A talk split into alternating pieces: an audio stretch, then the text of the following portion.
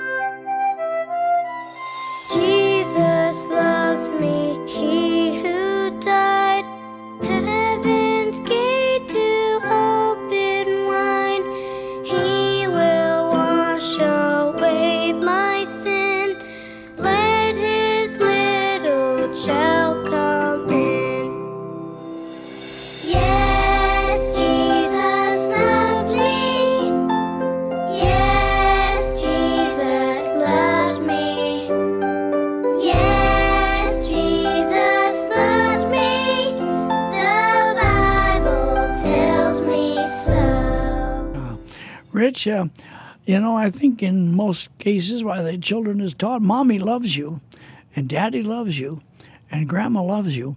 But how many children learn to sing that song and they're told over and over again that Jesus loves you and God created you and gave you to us, really put you on loan to us for a period of time to be your parents and people who put our arms around you and love you, things like that. I don't think that's taught much anymore, is it? Well, in a lot of places, no, and it's a shame, and we're seeing that in our culture.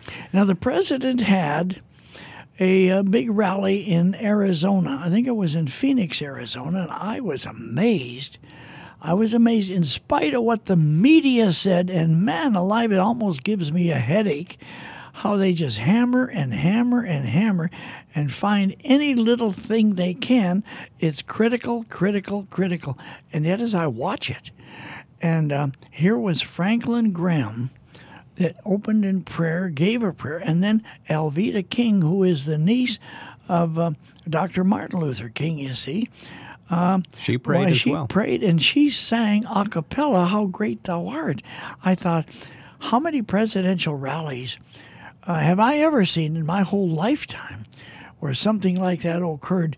They have always been so starchy and they've always been so stiff and they've always been so formal and they've always been so buttoned up. Um, and, and this was totally different. But, but the only folks- reason you saw that is because I called you and told you it's on C-SPAN because the know. regular newscasts were not carrying And that. C- that's exactly right. It was on C-SPAN. Now, please don't confuse this with CNN, folks. No, C-SPAN. C-SPAN. It was C-SPAN and, 3 And there it was. was. They carried the whole thing from start to finish. Here is what Reverend Franklin Graham, and he's the son, of course, of Billy Graham. This is what he did when he said when he prayed. What an honor to be here today. I have been asked to pray. Now, I know we have many religions. Uh, Catholic, I'm a Protestant. Uh, we may have Jewish people, Muslims. But I want you to know I don't know how to pray a generic prayer, like one prayer fits all, okay? I, I don't know how to do that. So if you don't mind, let me just pray the way my mama taught me, all right? So let us pray. Our Heavenly Father, you have blessed our country more than any nation on earth. And we acknowledge that apart from you, we have no hope. We come tonight as a troubled nation.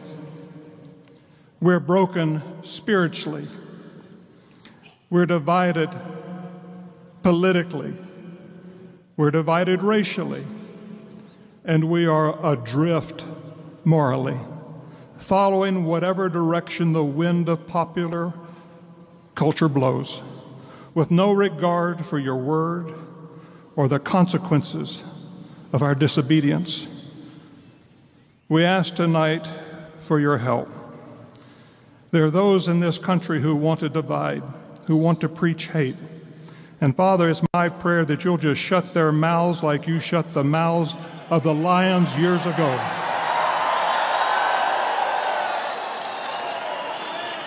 And Father, we pray that you'll heal our land, to comfort the victims of violence and injustice, and bring us together as one nation under you.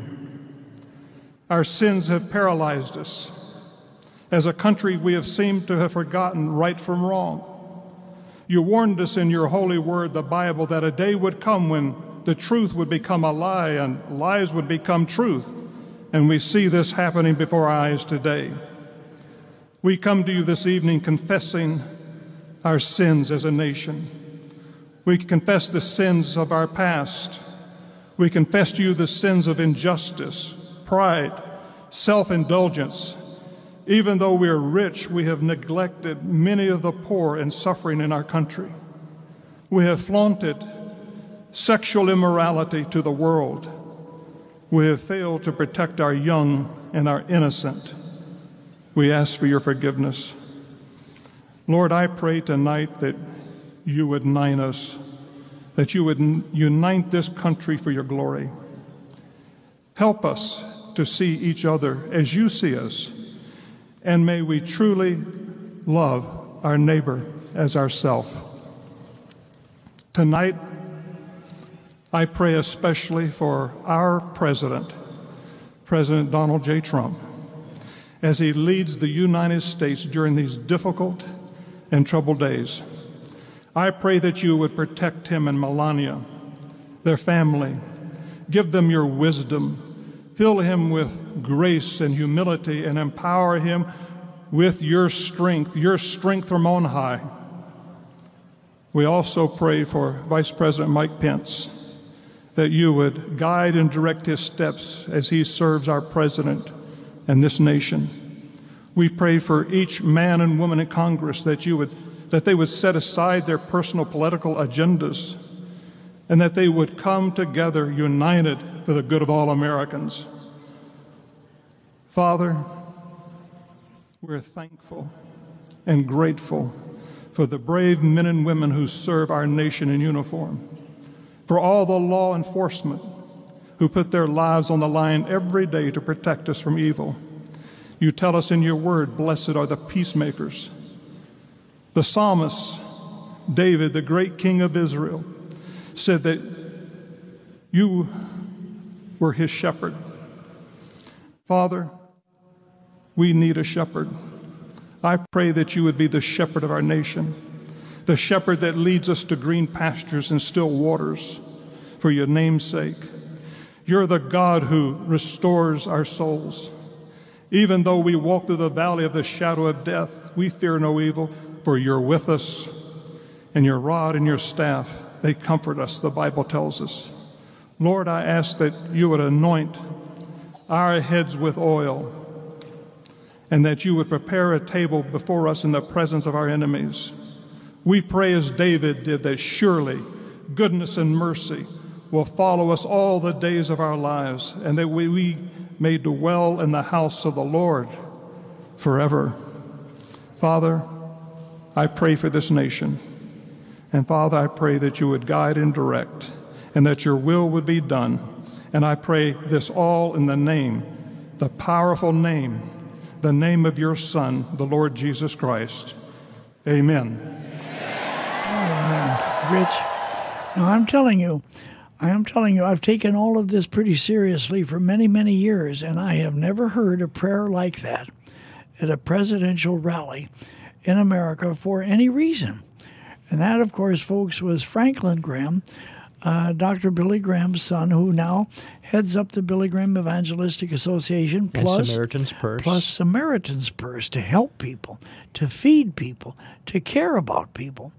So, uh, so this is what you've got to look at, folks. I assume most of our audience are adult people, and I don't really care what color you are. That's not important. One race, one blood. So wake up and smell the coffee and think a little bit. What he says about education, what he says about jobs returning to people can earn a paycheck, and uh, all of these things. And when he's talking about the cities, every part of the city, not just this section or that section, but all of it, I'm tuned to those things. And it really makes a difference. And Dad, you wouldn't have seen that or heard it if you were relying on the mainstream media for your source of news and information. The only reason we saw that is because we were tuned in to C-SPAN, which carried Well- the entire rally. well, we knew- Uh, we switched over to the other networks to see what they were doing. Even Fox News, they they had the audio blanked out, and the commentators were talking over it as if this was not important. Yeah, yeah. And this is important. Every major revival, and that's what our nation needs is revival. Every major revival is preceded by a movement of prayer. And uh, right. earlier we, we heard uh, Dr. Alveda King pray, and uh, today we hear uh, Franklin Graham praying. And so when people are praying for revival and repenting of their sins, uh, we pray that God is going to send it and that we will that He will heal our land. I tell you, the, the mainstream media, so on, or the fake media, or whatever you want to call them, when I listen to those people and I know something about them, they are not the people that I admire for their sense of faith in God, their sense of what is right and what is honest and what is true and what is moral. Now, while But we're we have on to that keep subject, our eyes on Jesus. well, absolutely. But I'll tell you, Paul Harvey, when Paul Harvey was alive, he had this network on ABC Network. I called it, was it the rest of the news? I think it was something like that. But he was famous from coast to coast, from the north to the south. Paul Harvey, no one missed his program. And he did one program called If I Were the Devil. It, I tell you what, when I heard that, I thought, and he's been dead for a long time. I don't know what year he recorded this. If I were the devil, this is what I would do to get my way. Listen to this, folks. If I were the devil, if I were the devil, if I were the prince of darkness, I'd want to engulf the whole world in darkness, and I'd have a third of its real estate, and I'd have a third of its real estate and four-fifths of its population, but I wouldn't be happy until I had seized the ripest apple on the tree, thee. So I'd set about, however necessary, to take over the United States. I'd subvert the churches first. I'd begin with a campaign of whispers. With the wisdom of a serpent, I would whisper to you, for to you as I whispered to Eve, do as you please. To the young, I would whisper that the Bible is a myth. I would convince them that man created God instead of the other way around. I would confide that what's bad is good and what's good is square. And the old I would teach to pray after me, Our Father, which in Washington, and then I'd get organized. I'd educate authors in how to make lurid literature exciting so that anything else would appear dull and uninteresting. I'd threaten TV with dirtier movies and vice versa. I'd peddle narcotics to whom I could. I'd sell alcohol to ladies and gentlemen of distinction. I'd tranquilize the rest with pills. If I were the devil, I'd soon have families at war with themselves, churches at war with themselves, and nations at war with themselves, until each in its turn was consumed and with promises of higher ratings, I'd have mesmerizing media fanning the flames. If I were the devil, I would encourage schools to refine young intellects, but neglect to discipline emotions, just let those run wild. Until before you knew it, you'd have to have drug-sniffing dogs and metal detectors at every schoolhouse door. Within a decade, I'd have prisons overflowing. I'd have judges promoting pornography. Soon I could evict God from the courthouse, then from the schoolhouse, and then from the houses of Congress. And in his own churches I would substitute psychology for religion and deify science. I would lure priests and pastors into misusing boys and girls and church money. If I were the devil, I'd make the symbol of Easter an egg and the, and the symbol of Christmas a bottle. If I were the devil, I'd take from those who have and give to those who wanted until I had killed the incentive of the ambitious. And what'll you bet? I couldn't get whole states to promote gambling as the way to get rich. I would caution against extremes in hard work, in patriotism, in moral conduct. I would convince the young that marriage is old-fashioned, that swinging is more fun, that what you see on TV is the way to be. And thus I could undress you in public, and I could lure you into bed with diseases for which there is no cure. In other words, if I were the devil, I'd just keep right on doing what he's doing. Paul Harvey. Good day. Yeah. Rich, isn't it wonderful that we have a radio network where we could broadcast that to the people to remind them of what Paul Harvey said? Now, he was a secular network newscaster, and those were his words recorded so many years ago. But aren't they coming true? I'm sad to say. Uh, yes, that's for sad to say. It was it was very prophetic because we're seeing more and more and more of that.